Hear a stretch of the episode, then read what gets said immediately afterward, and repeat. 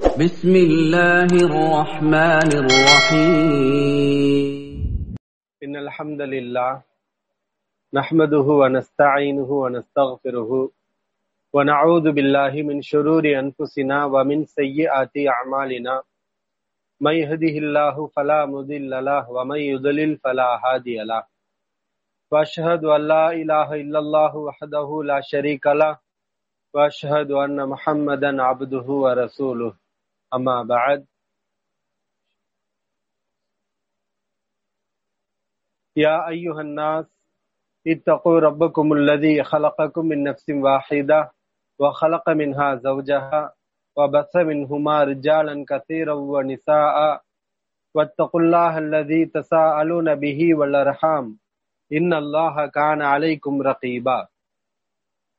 يا أيها الذين آمنوا اتقوا الله حق تقاته ولا تموتن إلا وأنتم مسلمون يا أيها الذين آمنوا اتقوا الله وقولوا قولا سديدا يصلح لكم أعمالكم ويغفر لكم ذنوبكم ومن يطع الله ورسوله فقد فاز فوزا عظيما பேரன்பிற்கும் பெருமதிப்பிற்கும் உரிய எல்லாம் வல்ல அல்லாஹுவின் நல்லடியார்களே வல்ல ரஹ்மானின் வச்சா பெருங்கிறனை நம் உயிரிலும் மேலான இறை தூதர் முகமது நபி சொல்லல்லாஹு அலஹி வசல்லம் அவர்கள் மீதும் அவர்களுடைய குடும்பத்தார்கள் தோழர்கள் தோழியர்கள் மற்றும் அல்லாவை நம்பிக்கை கொண்ட அனைத்து இறை நம்பிக்கையாளர்கள் மீதும் குறிப்பாக புனிதமிக்க இந்த ரமதான் மாதத்தில் இரவு நேரத்தில் தமாமில் இயங்கி வரக்கூடிய ஐசிசி என்ற இஸ்லாமிய அழைப்பு மையத்தின் சார்பில் ஏற்பாடு செய்யப்பட்டுள்ள மார்க்க விளக்க நிகழ்ச்சியில் நாம் அனைவரும் பங்கேற்றிருக்கிறோம். அலஹம்துல்லா அல்லாஹ் ரபுல் ஆலமீன் நமக்கு ஏற்படுத்தி கொடுத்த ஒரு நவீன சாதனத்தை பயனுள்ள வகையில் நாம் பயன்படுத்திக் கொள்கிறோம். அல்ஹம்துலில்லா. இந்த சந்தர்ப்பத்தில் தொடர்ச்சியாக நாம் சுவனத்தில் ஒரு சுற்றுலா என்னும் தலைப்பில் சுவனத்து இன்பங்களை பற்றி நாம் பார்த்து வருகின்றோம். கடந்த சொற்பொழிவில் சுவனத்தில் மரங்கள் செடி கொடிகள் எப்படி இருக்கும்? அதனுடைய தன்மைகள் அல்லாஹ் ரபுல் ஆலமீன் நல்லோர்களுக்காக எப்படி அமைத்திருக்கிறான் என்பதை பற்றி சில விளக்கங்களை அறிந்து கொண்டோம். அல்லாஹ் ரபுல் ஆலமீன் திருமறை குர்ஆனில் சுவனத்து கனிகளாக ஒரு சில கனிகளை குறிப்பிடுகிறான் அல் குரானில் சுவனவாசிகள் உன்னுடைய கனிகளாக சில கனிகள் சொல்லப்பட்டிருக்கிறது. அந்த கனிகளை இந்த உலகத்திலும் நாம் உண்ணுகிறோம் சாப்பிடுகிறோம். ஆனால் இந்த உலகத்தில் நாம் சொல்லக்கூடிய அந்த கனிகளுக்குரிய பெயர்கள் தான் சுவனத்திலே சொல்லப்படுமே தவிர இன்றைக்கு உலகத்தில் நாம் சாப்பிடக்கூடிய அதே தரத்தில் சுவனத்து கனிகள் இருக்காது. அதைவிட மிஞ்சிய வகையில் அதைவிட வேறுபட்ட வகையில் அதைவிட சிறப்பான வகையில் சுவனத்து கனிகள் இருக்கும். இவ்வாறு அல்லா ரபுல்லா ஆலமின் ஒரு சில கனிகளை சொல்லி காட்டுகிறான் சுவனத்து கனிகளாக. பேரித்தம்பலம் சுவனத்துக்கனியாக அல்லாஹ் குரான்ல சொல்லி காட்டுகிறான் சுவனவாசிகள் பெரித்தம்பளங்களை உண்வார்கள் என்று குரான் பேசுகிறது. அதே போன்று ரும்மான் மாதுளை மாதுளை பழத்தையும் சுவனவாசிகள் உண்பார்கள் என்று திருமறை குரான் சொல்கின்றது. அதே போன்று பேரித்தம்பழம் மாதுளை திராட்சை ஆனாபு திராட்சை கனிகளையும் சுவனவாசிகள் உண்பார்கள் என்று அல்குரான் பேசுகின்றது. இப்படி ஒரு சில கனிகளை மட்டும் அல்குரான் பெயர் குறிப்பிட்டு சொல்கிறது. அதே போன்று அல்லாஹ் ரபுல் ஆலமின் அல் வாக்கையா என்னும் சூறாவில் கூறுகின்றான்.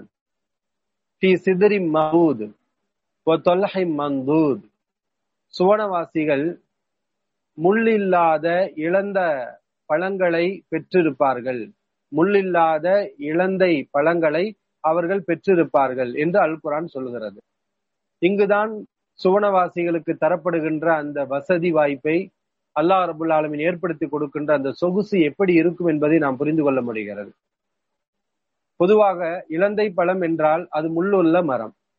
அதனுடைய கா கனி வந்து சிறிய அளவுல இருக்கும். ஒரு சிறிய அளவில் இருக்கும். அந்த மரங்களிலே ஏராளமான முட்கள் இருக்கும். இப்படித்தான் இழந்த மரங்களை உலகத்தில் நாம் பார்த்திருப்போம். ஆனால் அல்லாஹ் சொர்க்கத்திலே தரக்கூடிய அந்த இலந்தை மரம் எப்படி இருக்கும் என்றால் முட்கள் எடுக்கப்பட்ட முள் இல்லாத மரமாக அது இருக்கும். ஆக அல்லா ரபுல் அலமீன் ஒரு இலந்தை மரத்தை கூட சுவனத்திலே எப்படி அமைக்கிறான் என்றால் அதிலே சுவனவாசிகளுக்கு இடறி இல்லாத வகையில் அதுல நோவினைகள் எதுவும் இல்லாத வகையில் இந்த உலகத்துல நோவினை இருக்கும் இந்த உலகத்துல இடறுகள் இருக்கும். ஆனால் சுவனத்திலே அதுல இருக்கக்கூடிய ஆபத்துகளையும் கெடுதிகளையும் நீக்கிவிட்டு அல்லாஹ் சிறந்த பழங்களை கனிகளை அவர்களுக்கு தருகின்றான். அதே மாதிரி ஒரு தொல்கை மந்தூத். குலை குலையாக கனிகள் இருக்கும். இதற்கு சில விரிவுரைகளில் சில தர்ஜுமாக்களில் குலை குலையாக வாழைப்பழம் இருக்கும் சோனவாசிகளுக்கு கிடைக்கும் என்று அவர்கள் மொழிபெயர்த்திருக்கிறார்கள். எப்படியோ சுவனத்து கனிகள் எப்படி இருக்கும் என்றால் தொல்ஹை மந்தூது குலை குலையாக அடுக்கடுக்காக இருக்கும். இந்த உலகத்துல மரத்துல நம்ம ஒரு கனி பறிக்கும் போது இந்த இடத்துல பறிப்போம். அப்புறம் வேற பக்கம் போவோம். வேற எங்கிட்ட இருக்குன்னு தேடுவோம். ரொம்ப உத்து பார்ப்போம். மேல இருக்கும். கம்பை விட்டு நம்ம எடுப்போம். இப்படியெல்லாம் அதனுடைய கனிகளை எடுப்பதற்கு நாம் சிரமப்பட வேண்டி இருக்கிறது ஆனால் சுவனத்து மரங்களிலே நமக்கு விளையக்கூடிய அந்த கனிகள் எப்படி இருக்கும் என்றால் தொல்ஹை மந்தூத் அது குலை குலையாக இருக்கும் என்று அல்லா ரபுல் ஆலமின் சொல்லி காட்டுகிறார். அப்ப ஒரு கனியை ஒட்டியே பக்கத்திலேயே அடுக்கடுக்கா அடுக்கடுக்கா அல்லா ரபுல் ஆலமின் கனிகளை வச்சிருப்பான். எல்லாமே சுவனவாசிகளுக்காக. லா மகத்து ஆச்சிம் வலா மம் நூ இந்த கனிகள் மகத்துவா முடிவுறக்கூடிய கனிகள் கிடையாது. இந்த உலகத்துல அப்படி சில கனிகள் இருக்கிறது. மாம்பழம் குறிப்பிட்ட சீசன்ல தான் கிடைக்கும். திராட்சை அதுக்குரிய சீசன்ல தான் கிடைக்கும். பெரித்தம்பழம் பழுப்பதற்கென்று அதற்குன்னு ஒரு நேரம் இருக்கிறது கால சூழ்நிலை இருக்கிறது. அந்த நேரத்தில் தான் அது பழுக்கும். மற்ற நேரங்கள்ல கிடைக்காது. அல்லா ரபுல் ஆலமி ரொம்ப ஆச்சரியமா மரியம் அலை இஸ்லாம் அவர்களுக்கு அந்த சூழ்நிலையில கிடைக்காத கனிகளை ஏற்படுத்தி கொடுத்தான். அது அல்லாவுடைய மூஜிசா அல்லாவுடைய அற்புதத்தால் அவர்களுக்கு கிடைத்தது. அதை பார்த்து விட்டுதான் ஜக்கரியா அலை இஸ்லாம் அவர்கள் கேட்டார்கள் அண்ணா அலக்கி ஹாதா? இந்த கனி எப்படி மரியமே உமக்கு வந்தது?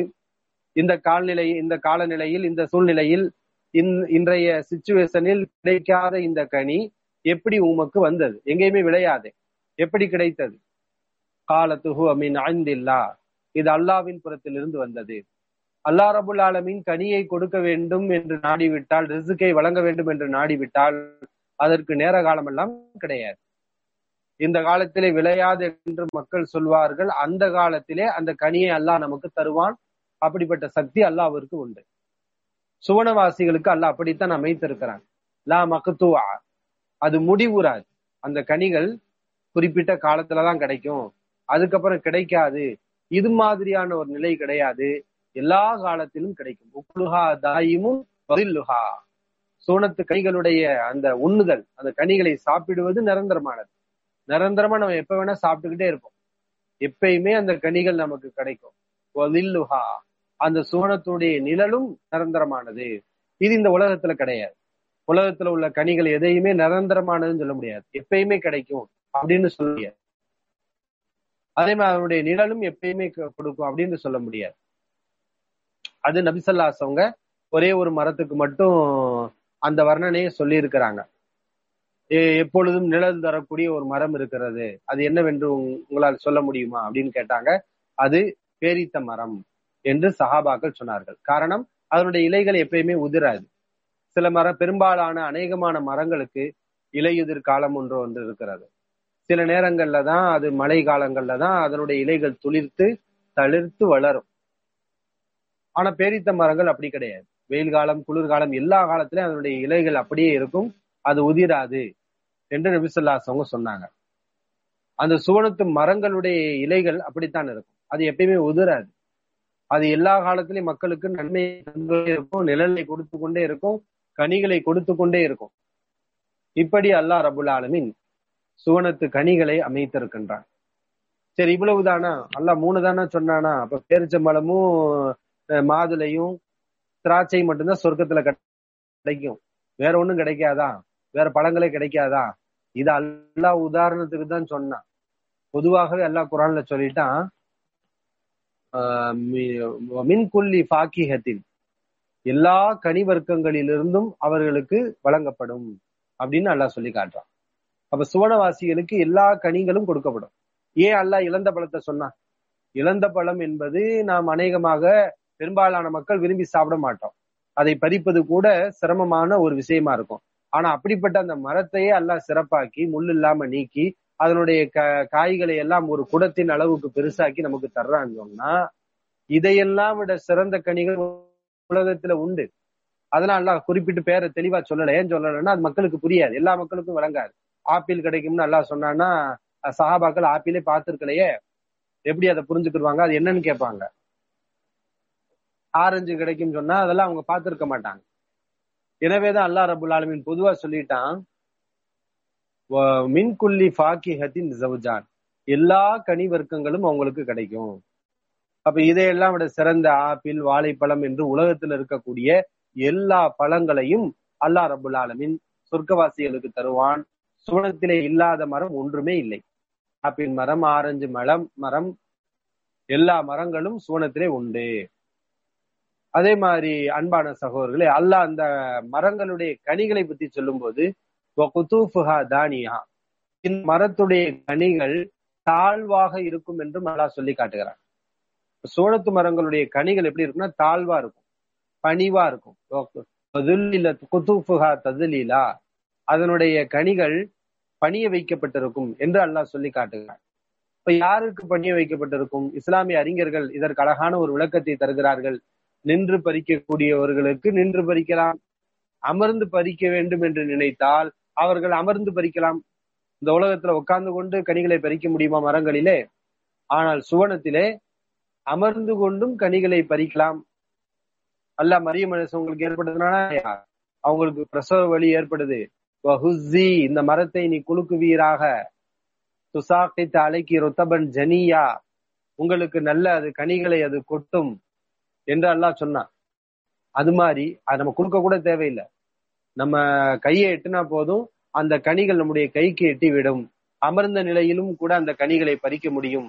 அதே போன்று படுத்த நிலையிலும் சோனத்து கனிகளை நம்மால் பறிக்க முடியும் என்று அல்லாஹ் ரபுல் ஆலமின் சொல்லி காட்டுகிறார் இப்படிப்பட்ட சோனத்துடைய விஷயங்கள் ஒவ்வொன்றையும் எடுத்துக்கொண்டால் நம்முடைய மெய் சிலிர்த்து விடும் அந்த அளவுக்கு அல்லாஹ் ரபுல் ஆலமின் அதனுடைய இன்பங்களை உயர்த்தி இருக்கிறான் மகத்துவப்படுத்தி இருக்கிறான் அதை சிறப்பாக அல்லாஹ் அமைத்திருக்கிறான் தன்னுடைய சிறந்த அடியார்களுக்காக.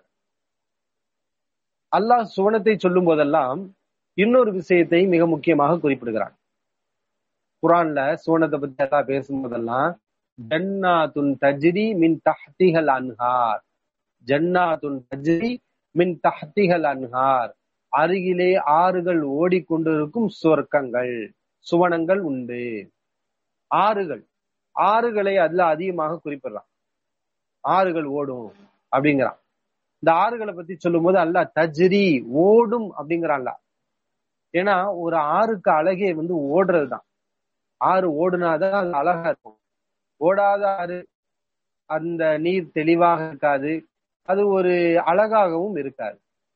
சோனத்து ஆறுகள் எல்லாம் எப்படி இருக்கும்னா தேங்கி இருக்கக்கூடிய நீராக அது இருக்காது. குளம் குட்டைகளாக இருக்காது. தஜ்ரி அது பெருக்கெடுத்து ஓடக்கூடிய நதியாக இருக்கும் ஆறாக இருக்கும். மின் தஹ்திகள் அன்ஹார். அதன் அருகே ஆறுகள் ஓடும். இதன் அருகே? அந்த சூனத்துக்கு அருகிலே ஆறுகள் ஓடும். இஸ்லாமிய அறிஞர்கள் குரான்ல சூனத்துக்கு அருகில் ஆறுகள் ஓடும் அருகில் ஆறு ஓடும்னு வருதே அப்படின்னா என்ன அர்த்தம் அப்படின்னு விளக்குறாங்க. ஆறுகளுக்கும் சுவனத்துக்கும் மத்தியில் இணைப்பு வலுவாக இருக்கும். இந்த சுவனம் இந்த ஆற்றுடைய நீரை நல்ல முறையில் பயன்படுத்தி கொள்ளும். இதுதான் சுவனத்துக்கு அருகில் ஆறு ஓடும்னு அர்த்தம். ஏன்னா இன்னைக்கு ஆறு எங்கேயே ஓடுது தோட்டம் எங்கேயே இருக்குன்னு வைங்க. அந்த தோட்டம் எப்படி பசுமையா இருக்கும்? அந்த தண்ணியை கொண்டு வர்றதுக்கு படாத பாடுபடணும். மிகவும் சிரமப்படணும். மழை நீரை எதிர்பார்த்து சில இடங்கள் பசுமையாக இருக்கும். விளையும். மழை நீர் இல்லாட்டினா அந்த இடம் பசுமையா இல்லாம போயிடும். ஆனால் ஆறு பக்கத்திலே ஆறுக்கு அருகிலே இருக்கக்கூடிய தோட்டங்கள் எப்போதும் பசுமையாகவே செழிப்பாகவே இருக்கும். அல்லாஹ் சொல்லக்கூடிய அந்த தோட்டம் சொர்க்கம் எந்த அளவுக்கு பசுமையா இருக்கும்னா அதன் அருகிலே எப்பயுமே ஆறுகள் ஓடிக்கிட்டே இருக்கும். இந்த ஆறுகளால் அந்த தோட்டத்தில் உள்ள மரங்கள் தண்ணீரை உறிஞ்சிக் கொண்டே இருக்கும். இந்த தோட்டத்துக்கு தேவையான அத்தனை நீரும் இந்த ஆறுகள் மூலம் அதுக்கு கிடைக்கும். அதே போன்று சுவனவாசிகளுக்கு அவங்க விரும்பியவாறு இந்த ஆறுகள் ஓடும். அவங்களுடைய மாளிகைக்குள்ள அவங்களுடைய அறைகளுக்கு கீழாக அவங்க எங்கெங்கெல்லாம் விரும்புறாங்களோ எல்லா இடங்களையும் ஆறுகள் ஓடும். இது உண்மையிலே சோனத்துல மட்டும்தாங்க கிடைக்கும். இந்த உலகத்துல கிடைக்கவே கிடைக்காது. ஆறு ஓடணும்னா அதுக்குன்னு ஒரு தனி பாதை இருக்கு. அங்கிட்டுதான் ஓடும். நம்ம விரும்பின மாதிரி நம்ம வீட்டுக்கு பக்கத்துல போகணும் நம்ம ஊருக்கு பக்கத்துல போகணும் அப்படிலாம் கொண்டு வர முடியாது. காவேரி ஆற திருநெல்வேலி பக்கம் கொண்டு வர முடியுமா? அல்லது சென்னைக்கு கொண்டு வர முடியுமா? மனுஷன் விரும்பத்தான் செய்யறான் அந்த ஆறை இங்க கொண்டு வரணும் எல்லா நதிகளையும் ஒன்னு ஒன்னிணைக்கணும் எல்லா ஊருக்கும் தாமிரபரணி தண்ணி போகணும் என்று எல்லோரும் ஆசைப்படத்தான் செய்யறாங்க ஆனா அது நடக்குதா? முடியல. முடியாது. இந்த உலகத்துல முடியாது. ஆனால் சொர்க்கத்துல அது முடியும். சுவனவாசிகள் எங்கு ஆறு ஓடணும்னு விரும்புறாங்களோ அங்க ஆறு ஓடும். இந்த இடத்துல ஆறு வரணும்னு நினைச்சா வந்துடும் அல்லாஹ் குரான்ல சொல்லி காட்டுறான். தஃப்ஜீரா. அந்த ஆறுகளை அவர்களை ஓட்டி கொள்வார்கள் அப்படிங்கிறான்ல சுவனத்து ஆறுகளை சுவனவாசிகளை ஓட்டுவார்கள். அப்ப அவங்க எந்த இடத்துல அந்த ஆறு ஓடணும்னு விரும்புறாங்களோ அந்த இடத்துல அந்த ஆறுகள் என்ன செய்யும்? ஓடும். இது சுவனத்துல மட்டுமே கிடைக்கக்கூடிய ஒரு பாக்கியமாக இருக்கிறது. அந்த ஆறுடைய நீர் எப்படி இருக்கும்? மாற்றம் அடையாது பொதுவாக உலகத்துடைய தண்ணீர் வந்து மாறிடும். நல்ல நிறைய தண்ணி வரும்போது தண்ணி கண்ணாடி மாதிரி தெளிவா போகும். கொஞ்சம் தண்ணி ஓட்டம் குறைய குறைய தண்ணியில துர்வாடை எடுக்க ஆரம்பிச்சிடும் தண்ணியுடைய நிறமும் மாறிடும். நிறம் சுவை அதனுடைய வாடை அனைத்தும் மாறிவிடும். ஆனால் சுவனத்துடைய தண்ணீர் நிறமும் மாறாது சுவையும் மாறாது அதனுடைய வாடையும் மாறாது என்பதாக அல்லாஹ் ரபுல் ஆலமின் சொல்லி காட்டுகிறான். கண்ணாடி போன்று இருக்கும். இந்த சுவனத்து ஆறுகள் எங்கிருந்து உருவாகிறது? சுவனத்து ஆறுகள் எங்கிருந்து உற்பத்தி ஆகிறது? இதை பற்றி நபிகள் நாயகம் சல்லல்லாஹ் அலை வசல்லம் அவர்கள் ஒரு ஹதீஸில் நமக்கு கூறியிருக்கிறார்கள். பொய்தா சால் துமுல்லாக நீங்கள் அல்லாவிடத்திலே சுவனத்தை கேட்டால் ஃபஸ் அலுகுல் ஃபிர்தௌஸ். அவனிடத்திலே ஃபிர்தௌஸ் என்னும் சொர்க்கத்தை கேளுங்கள். அல்லாட்ட நம்ம கேட்டோம்னா அல்லாட்ட எந்த சொர்க்கம் கேட்கணுமா? யாரெல்லாம் எனக்கு ஜன்னத்துல் ஃபிர்தௌஸை கூடு. ஏன்னா ஜன்னத்தே பல வகை இருக்கு. ஜன்னாத்துன்னா அல்லாஹ் குரான்ல சொல்லி காட்டுறான். பல சொர்க்கங்கள். அப்ப சொர்க்கத்திலே பல அந்தஸ்து இருக்குது. பல தோட்டங்கள் இருக்கிறது. அதிக நல்லது செய்தவர்களுக்கு உயர்ந்த தோட்டம். அதை விட குறைவாக அமல்கள் செய்தவர்களுக்கு அதுக்கு கீழ்நிலையில் உள்ள தோட்டம். அதுலயும் ஏற்றத்தாழ்வு வேறுபாடுகள் இருக்கிறது. நபிசுல்லாஸ் அவங்க சொல்லி காட்டுறாங்க சொர்க்கத்திலே உயர்ந்த சொர்க்கம் ஜன்னத்துல் பிரதோஸ் வைதா சால் துமுகுல்லாக அல்லாவிடத்துல நீங்கள் கேட்டால் ஃபஸ் அலுகுல் பிரதோஸ் அவனிடத்திலே பிரதோஸை கேளுங்கள். பைன் நகு ஆலல் ஜன்னா வவுசத்துல் ஜன்னா. ஏனென்றால் அந்த ஃபிர்தௌஸ் தான் சொர்க்கத்திலே உயர்ந்தாது உயர்ந்தது அதுதான் சொர்க்கத்திலே முதன்மையானது என்று நபிகள் நாயகம் சல்லல்லா அலையன் அவர்கள் சொல்லி காட்டுகிறார்கள். இன்னும் அந்த ஜன்னத்துல் ஃபிர்தோசுடைய சிறப்ப நபி சொல்லாஸ் அவங்க சொல்லும்போது வமின்ஹு அன்ஹாருல் ஜன்னா. அங்கிருந்துதான் சுவனத்து நதிகள் பெருக்கெடுக்கின்றன. அங்கிருந்துதான் சுவனத்து நதிகள் உருவாகின்றன என்று நபி சல்லா அலிஸ்வர்கள் சொல்லி காட்டுகிறார் அவர் ஜன்னத்துல் ஃபிர்தோஸ் உயர்ந்த சொர்க்கமாக இருப்பதற்குரிய காரணங்கள்ல ஒரு முக்கியமான காரணம். அதுக்கு பக்கத்துல அல்லாவுடைய அரிசி இருக்குது. அது ஒரு காரணம். அதே மாதிரி சொர்க்கத்து நதிகளுடைய துவக்கம் ஜன்னத்துல் ஃபிர்தோஸ். அங்கிருந்து உருவாகக்கூடியது அந்த பாலாறு தேனாறு மது ஆறு எல்லா ஆறும் நீராறு எல்லாரும் ஜன்னத்துல் ஃபிர்தோஸ்ல தான் ஸ்டார்டிங். அங்கிருந்து உருவாகி தான் மற்ற மற்ற சொர்க்கங்களுக்கு போகிறது. இப்போ ஒரு நதி அதனுடைய ஆரம்பம் எங்க ஆரம்பிக்குது? அந்த பிறப்பிடத்துக்கே நம்ம போயிட்டோம்னா அது எப்படி இருக்கும் அந்த நதி? ரொம்ப தூய்மையா இருக்குமா இல்லையா? சில இடங்கள்ல நம்ம அருவிகள்ல குளிக்கிறோம். ஏற்கனவே அஞ்சாறு இடங்கள்ல மக்கள் குளிச்சு நம்ம ஆறாவது இடத்துல நம்ம குளிக்கும் போது எப்படி இருக்கும் அந்த தண்ணி? அதே நேரத்துல அந்த அருவி பிறக்கக்கூடிய இடம் அந்த இடத்துல மேல போய் நம்ம குளிச்சோம்னா அந்த தண்ணி எப்படி இருக்கும்? ரெண்டுமே வித்தியாசம் இருக்கும்ல. அதே மாதிரிதான் சுவனத்து நதிகள் எல்லாமே பிறக்கக்கூடிய இடம் ஜன்னத்துல் ஃபிர்தோஸ். அங்கிருந்து தான் நதிகள் உருவாகி அடுத்தடுத்த சுவனங்களுக்கு தண்ணீர் பாய்கிறது என்று அல்லாஹ் ரபுல் ஆலமீன் நபிகள் நாயகம் ஸல்லல்லாஹு அலைஹி செல்லம் அவர்கள் சொல்லி காட்டுகிறார். அந்த சுவனத்துடைய தண்ணீருடைய தன்மை கூட எப்படி இருக்கும்? சுபஹானல்லாஹ். சில தண்ணீர்ல நம்ம குளிச்சோம்னா பல பல பலன்னு மின்னமா இல்லையா? உலகத்துல அப்படி இருக்குது? சுவனத்து தண்ணீர் சுபஹானல்லா சொல்லப்பா வேணும். ஹதீஸ்ல வருது நபிசல்லாஸ் அவங்க சொல்றாங்க நரகத்துல நிறைய பேர் தண்டனையை அனுபவிப்பாங்க. கரிக்கட்டையாவே மாறிடுவாங்க. பிறகு அல்லாவுடைய அருள் அல்லாவுடைய இரக்கம் சிந்தனை அவர்கள் மீது இரக்க பார்வை படும். அல்லாஹ் அவங்களுக்கு இரக்கம் காட்டுவான். அப்ப என்ன செய்வான்னா இந்த கரிக்கட்டையான நரகவாசிகளை அல்லாஹ் தூக்கி சொர்க்கத்துல போடுவான். அப்ப சுவனவாசிகள் என்ன செய்வாங்கன்னா சுவனத்து நீர் இருக்கு இல்லையா? சுவனத்து ஆறு. அதாவது நஹரு ரஹ்மா கருணை நதி என்று சொல்லப்படுகின்ற அந்த சுவனத்து ஆறு. ஏன்னா சுவனத்து ஆறுகளுக்கு பல பேர்களை நபிசல்லாசமும் சொல்லியிருக்கிறாங்க. அதிசங்கள்ல வருது அதாவது சைஹான். சைஹான் அப்படிங்கிறது சுவனத்து நதிகளுடைய ஒரு பேரு. ஜெய்ஹான். இதுவும் சுவனத்து நதிகளுடைய ஒரு பேரு. கௌசர். அதுவும் சுவனத்து நதி நதிகள்ல ஒரு பேரு. அதே போன்று நஹரு ரஹ்மா கருணை நதி என்பதும் சுவனத்துல உள்ள ஒரு நதி தான் அப்ப அந்த நதியுடைய தண்ணீரை எடுத்து கறிக்கட்டையாகி போன இந்த நரகத்திலிருந்து தப்பித்து வந்தவர்களுக்கு அவங்க சோக்கவாசிக்கு மேல தெளிப்பாங்களாம். இந்த தண்ணி பட்டோனையுமே அவங்க அழகான தோற்றமாயிருவாங்க. கரிக்கட்டையா இருந்தவங்க சுவனத்து தண்ணி அவங்க மேல பட்டோனையுமே அவங்க எப்படி ஆயிருவாங்க? அழகான வசீகரமான தோற்றத்துல ஆயிருவாங்க. ஆஹ் நதிகளுடைய ஓரத்திலே பச்சை பசேர் என்று பயிர்கள் அந்த தண்ணீர் பட்டு முளைக்குமே. அதே போல அவர்கள் புது தோற்றம் பொலிவுடன் புது தோற்றம் எடுப்பார்கள் என்று நபிகள் நாயகம் சல்லல்லா அலைஹி வஸல்லம் அவர்கள் ஹதீஸிலே கூறியிருக்கிறார்கள். அந்த அளவுக்கு சோனத்துடைய நீர் நம்மை அழகுபடுத்தக்கூடியதாக இருக்கும். அற்புதமான ஒரு நீராகவும் சுவையான ஒரு நீராகவும் நல்ல மெல்லிய மென்மையான நீர். சில நீர்கள்ல உலகத்துல நம்ம பாக்குறோமா இல்லையா? நம்ம நாட்டிலேயே நல்ல நீர் பாத்தீங்கன்னா நல்ல சுவையான நீர் பாத்தீங்கன்னா ஆஹ் அந்த சிறுவாணி நீர்னு சொல்லுவாங்க. கோயம்புத்தூர்ல இருக்கக்கூடிய சிறுவாணின்னு ஒரு டேம் இருக்கு. அந்த டேம்ல இருந்து வரக்கூடிய தண்ணீர் வந்து அவ்வளவு ருசியா மிக இனிமையா இருக்கும். உலகத்திலேயே நதிகளுக்கு மத்தியில ஏற்றத்தாழ்வு வேறுபாடு எல்லாம் இருக்குது. அப்ப சுவனத்துல அல்லா ரபுல்லாலும் சுவனத்து தண்ணீர் எப்படி வச்சிருப்பான்? இதையெல்லாம் விட மிஞ்சியதாக அல்லா ரபுல் ஆலமின் சுவனத்து தண்ணீரை வைத்திருக்கின்றான் சுவன ஆறுகளை வைத்திருக்கின்றான். இப்ப கௌசர் அல்லாஹ் நபி நபிகள் நாயகம் சல்லாஸ் அவர்கள் இந்த வசனத்துக்கு விளக்கம் தருகிறார்கள். இன்னா ஆத்தைனா கல் கௌசர். நபியே உமக்கு கௌசரை நாம் வழங்கி இருக்கிறோம் என்று அல்லாஹ் சொல்லி காட்டுகிறார். அப்ப கௌசர் என்றால் என்ன? நபிசல்லாஸ் அவங்க சொன்னாங்க இது வந்து நஹருல் ஜென்னா சுவனத்து நதி. கௌசர் என்பது சுவனத்து நதி.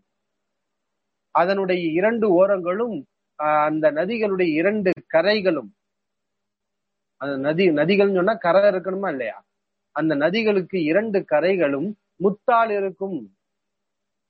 அந்த நதிகள்ல ஓடக்கூடிய மண் மண்ணாக இருக்காது. அதெல்லாம் முத்துக்களுடைய துகள்களாக இருக்கும். அந்த நதிகள்ல இருக்கக்கூடிய சிறு சிறு கற்கள் எல்லாமே முத்து பவளமமாக இருக்கும். வெள்ளை வெள்ளேர் என்று இருக்கும் அந்த நதி கௌசர். அந்த கௌசர் எப்படி இருக்குன்னா சிறு நதி அல்ல. அதீம் அது மிக பிரம்மாண்டமான ஒரு நதி. அது மிக பிரம்மாண்டமான ஒரு நதி. கௌசர்னாலே அர்த்தம் என்ன? அதிகமா இருக்கக்கூடியதுன்னு அர்த்தம். அதாவது அந்த நதி ரொம்ப பிரம்மாண்டமா அதனுடைய நீர்கள் மிகுதியாக இருக்கும் என்று நபிகள் நாயகம் சல்லல்லா அலி செல்லும் அவர்கள் சொல்லி காட்டுகிறார்கள். ஆக இது மாதிரியாக அல்லா ரபுல் ஆலமீன் அந்த சுவனத்து நதிகளை அமைத்திருக்கின்றார் நபிகள் நாயகம் சல்லாசம் உலகத்துல கூட இரண்டு நதி இருக்கு. அதுவும் சுவனத்து நதின்னு சொன்னாங்க. யூப்ரட்டிஸ் டைகரிஸ் நைல் புராத் அதாவது அந்த டைகரிஸ் நதி இருக்கு இல்லையா? அந்த நதியும் நைல் நதியும் நைல் நதியும் அந்த யூப்ரட்டிஸ் டைகரிஸ் நதியும் சுவனத்து நதிகள் என்று நபிசல்லாஸ் அவங்க சொல்லி இருக்கிறாங்க சஹிவுல் புகாரியுடைய அதீஸ் ஆதாரபூர்வமான சில பேருக்கு இதனுடைய விளக்கம் புரியாம இருக்கலாம். எப்படி நைல் நதி எப்படி சோனத்து நதி? அப்ப சோனத்துல இருந்தா நைல் நதி வருது. சோனத்துல இருந்தா யூப்ரட்டிஸ் டைகரிஸ் நதி உருவாகுது. இஸ்லாமிய அறிஞர்கள் சொல்றாங்க ஆமா. சோனம் இஸ்லாமிய நம்பிக்கை அடிப்படையில் படைக்கப்பட்டிருக்கு உலகத்துல இருக்குது. அது எங்க இருக்கு எப்படின்னு நமக்கு தெரியல. அல்லாவுடைய தூதர் சல்லாஸ் அவங்க சொல்றாங்க நைல் நதி சோனத்துல தான் வருது அப்படின்னு சொன்னா நம்ம நம்பணும். அப்பயே நைல் நதி வந்து சோனத்து நதி மாதிரி இல்ல வித்தியாசமா இருக்கு. உலகத்து நதிகள் மாதிரி இருக்கு. யூப்ரட்டிஸ் டைகரிஸ் வந்து உலகத்து மத்த நதிகள் மாதிரி தானே அப்படின்னு கேட்டா சுவனத்துல இருந்து வந்த பொருளாக இருந்தாலும் இந்த துனியாவுக்கு வந்து விட்டால் அது துனியாவுடைய இயல்புல தான் இருக்கும். சுவனத்துடைய சிறப்புல இருக்காது. சுவனத்துக்கு போகும்போதுதான் அந்த சிறப்பு இருக்கும். ஹஜருல் அஸ்வது கல்லு. அது வந்து சொர்க்கத்துல இருந்து வந்த கல்லு. ஆனா இன்றைக்கு அந்த கல் எப்படி இருக்கு? கருப்பா மாறிவிட்டது. ஏன்னா துனியாவுக்கு வந்து விட்டால் துனியாவுடைய நிலைக்கு தகுந்தவாறு அந்த பொருட்கள் மாறிவிடும் என்று இஸ்லாமிய அறிஞர்கள் விளக்கம் தருகிறார்கள். அதே போன்று சுவனத்திலே ஊற்றுக்களும் உண்டு. அதாவது ஆறுகள் என்பது தனி. இது போக ஊற்றுக்கள் சுவனத்து ஊற்றுக்கள் உண்டு. அந்த ஊற்றுக்களுக்கும் அல்லா ரபுல் ஆலமின் பெயர்களை வைத்திருக்கிறான். சுவனத்து ஊற்றுக்கள் பாத்தீங்கன்னா அல்லாஹ் சொல்லி காட்டுறான் ஐனை எஷரபு பிகல் முகர்ரபூன் மிசாஜுஹு மின் தஸ்னீம் ஐனை எஷரபு பிகல் முகர்ரபூன். அல்லாவுக்கு மிக நெருக்கமான அந்த அடியார்கள் சுவனவாசிகள் அவர்களுக்கு குடிக்க கொடுக்கப்படும் அவர்களுக்கு பருக கொடுக்கப்படும். எது? தஸ்னீமுடைய நீர். இப்ப தஸ்னீம் என்ற ஒரு நீரூற்று இருக்கிறது என்று அல்லாஹ் சொல்லி காட்டுகிறான். அதனை சொர்க்கவாசிகளே உயர்ந்தவங்க முக்கர்ரபுன் ஏன்னா மனிதர்கள் எல்லாம் மூணு வகையா பிரிக்கிறான். அல் வாக்கையா சூறாவுல மறுமையில மனிதர்களை எல்லாம் மூணு வகையா பிரிக்கிறான். நாம நினைப்போம் ரெண்டு வகையா தானே அல்லாஹ் பிரிக்கணும். ஏன்னா சொர்க்கவாசிகள் நரகவாசி ரெண்டு வகை தானே. ஏன் எல்லாம் மூணு வகையா பிரிக்கிறான்? அது என்ன மூணு வகை அப்படின்னு நினைக்கலாம். எல்லாம் மூணு வகையா பிரிக்கிறான். எப்படி பிரிக்கிறான்னா அசாபுல் எமீன் வலப்புறத்தார் ஒரு சாரார். அசாபு ஷிமால் இடப்புறத்தார் ஒரு சாரார். இந்த வலப்புறத்தார அல்லாஹ் ரெண்டா பிரிக்கிறான். அவங்கள சொர்க்கத்துக்கு போகக்கூடியவங்க அல்லாவுக்கு மிக நெருக்கமானவங்க. முக்கர்ரபூன் அதாவது அல்லாவுக்கு மிக நெருக்கமானவங்க அப்படின்னு நல்லா பிரிக்கிறான். நல்லடியார்களே அல்லாஹ் ரெண்டு சாரார சொல்லி காட்டுறான். சும்மா நல்லடியார்களா சொர்க்கவாசிகளா இருக்கக்கூடியவங்க இன்னொரு சாரையார்னா நன்மையில போட்டி போட்டு முந்தி அல்லாவுக்கு மிக நெருக்கமா இருக்கக்கூடியவங்க. அப்ப இந்த தலை சிறந்தவர்கள் இந்த உன்னதமானவர்கள் பாக்கியசாலிகள் பருகக்கூடிய நீரூற்றுக்கு பேரு தஸ்னீம். அதே மாதிரி சல் சபீல் அப்படிங்கிற ஒரு நீரூற்றையும் அல்லாஹ் அல்குரான்ல சொல்லி காட்டுறான். இதுவெல்லாம் சுவனத்து நீரூற்றுக்கள். அல்லா ரபுல்லாமி ஏற்படுத்துகிறார் அன்பான சகோதரர்களே அல்லாவின் நல்லடியார்களே சுவனத்து இன்பங்கள் மிகுதியாக இருக்கின்றது. நாயகம் சுல்லாஹு அலஹி வசல்லம் அவர்கள் சோனத்து இன்பங்களை பல் பல்வேறு சந்தர்ப்பங்கள்ல அழகான முறையில விளக்கி இருக்கிறாங்க சுவனவாசிகளுடைய உணவுன்னு பாத்தீங்கன்னா மகான் அல்லா அதாவது பழங்கள்னு சொல்லி நம்ம ஏற்கனவே பார்த்துட்டோம். அது போக இறைச்சியும் எல்லாம் அவங்களுக்கு தருவான். தி லஹமி தொயிரி மிம்மா இஷ்டஹூன் அவர்கள் விரும்பிய பறவை இறைச்சி அவர்களுக்கு வழங்கப்படும். விரும்பிய இறைச்சியும் அது ஆட்டு இறைச்சியோ மாட்டு இறைச்சியோ அவர்களுக்கு இறைச்சியும் சொர்க்கத்திலே வழங்கப்படும். என்று நபி சல்லா அவங்களும் சொல்லி காட்டுறாங்க. அல் குரான் அல்லாவும் சொல்லி காட்டுறான். சுவனவாசிகளுக்கு முதன் முதலில் வழங்கப்படுகின்ற விசேஷமான உணவு. சொல்லுமா இல்லையா? நம்ம வீட்டுக்கு விருந்தாளி வந்துட்டா அவங்களை கவனிக்கிறதுக்கும் தனியா சாப்பாடெல்லாம் வச்சிருப்போம். வந்த உடனே ஏதாவது ஒண்ணு கொடுப்போமா இல்லையா? அதே மாதிரி சுவனவாசிகள் சொர்க்கத்துக்குள்ள நுழைஞ்ச உடனே முதன் முதலில் அல்லாஹ் அவர்களுக்கு தரக்கூடிய உணவு என்ன? சஹிஹுல் புகாரில பதிவு செய்யப்பட்டிருக்கிறது. மீனுடைய ஈரலில் ஒரு சதை துண்டு கூடுதலாக வளருமா? மீனுடைய ஈரல் கூட கிடையாது. மீனுடைய ஈரலில் ஒரு சிறு பகுதி இருக்கும். எக்ஸ்ட்ரா இருக்கும். ஒரு பகுதி வந்து ஒரு சதை பகுதி கூடுதலாக இருக்கும். அந்த கூடுதல் பகுதி தான் சுவனவாசிகளுக்கு உணவாக வழங்கப்படும். அது இந்த உலகத்துல நம்ம சாப்பிட்ட மாதிரி தெரியல. ஆனா மறுமையில அது வித்தியாசமா இருக்க போய் தான் அல்ல. மீனை கூட கொடுக்காம அந்த மீனுடைய ஈரலை கூட கொடுக்காம அந்த ஈரல்ல கூடுதலா வரக்கூடிய அந்த சதை பகுதியை துண்டை அல்லாஹ் சுவர்ணவாசிகளுக்கு உணவாக தருகின்றான். இப்படி அவர்களுக்கு பசிக்காது. ஆனா சாப்பிடுவாங்க. இந்த உலகத்துல நம்ம என்ன செய்வோம்? ஒரு கொள்கை வச்சிருக்கோம் பசிச்சாதான் நம்ம சாப்பிடணும். அதுதான் உடம்புக்கு நல்லது அப்படின்னு வச்சிருக்கோம் ஆனா நிறைய பேர் பசிக்காமையே சாப்பிடுறாங்க. என்ன காரணம்? பசிக்காமையே சாப்பிடுறாங்களே. என்ன காரணம்? அப்படி சாப்பிட்டா உடம்புக்கு கெடுதி உலகத்துல கெடுதி வருது. ஆனா மனிதர்கள் அதை விரும்புறாங்க. சில பேர் சாப்பிட்டுக்கிட்டே இருக்கணும். எப்ப பார்த்தாலும் அசைப்பட்டுக்கிட்டே இருக்கணும். என்ன காரணம்னா சாப்பிடுவது என்பது பசிங்கிற ஒரு காரணத்துக்காக மட்டும் மனிதன் செய்வதில்லை. அதை வந்து அவன் அனுபவிக்கிறான் ருசிக்கிறான் ரசிக்கிறான். அந்த உணவு தன்னுடைய நாவில் படும்போது அவனுக்கு ஒரு விதமான மகிழ்ச்சி சந்தோஷம் இருக்கிறது. எனவேதான் சுவனவாசிகளுக்கு பசி இல்லாவிட்டாலும் அல்லாஹ் ரபுல் ஆலமின் அந்த இன்பத்தை அனுபவிக்கக்கூடியவர்களாக அல்லாஹ் அவர்களை அமைத்திருக்கின்றார். இன்னும் சுவனத்து இன்பங்கள் அதிகமாக இருக்கிறது. இன்ஷா அல்லாஹ் அடுத்த ஒரு நிகழ்ச்சியும் இருக்கிறது நமக்கு. அந்த நிகழ்ச்சியில சூனத்துடைய மற்ற இன்பங்களை பற்றி நாம் அறிந்து கொள்வோம். இந்த வாய்ப்பை புனிதமிக்க ரமதான் மாதத்தில் ஏற்படுத்தி கொடுத்த தமாம் اي سي سي اسلامي عليكم جزاكم الله خيرا واخر دعوانا السلام عليكم ورحمه الله وبركاته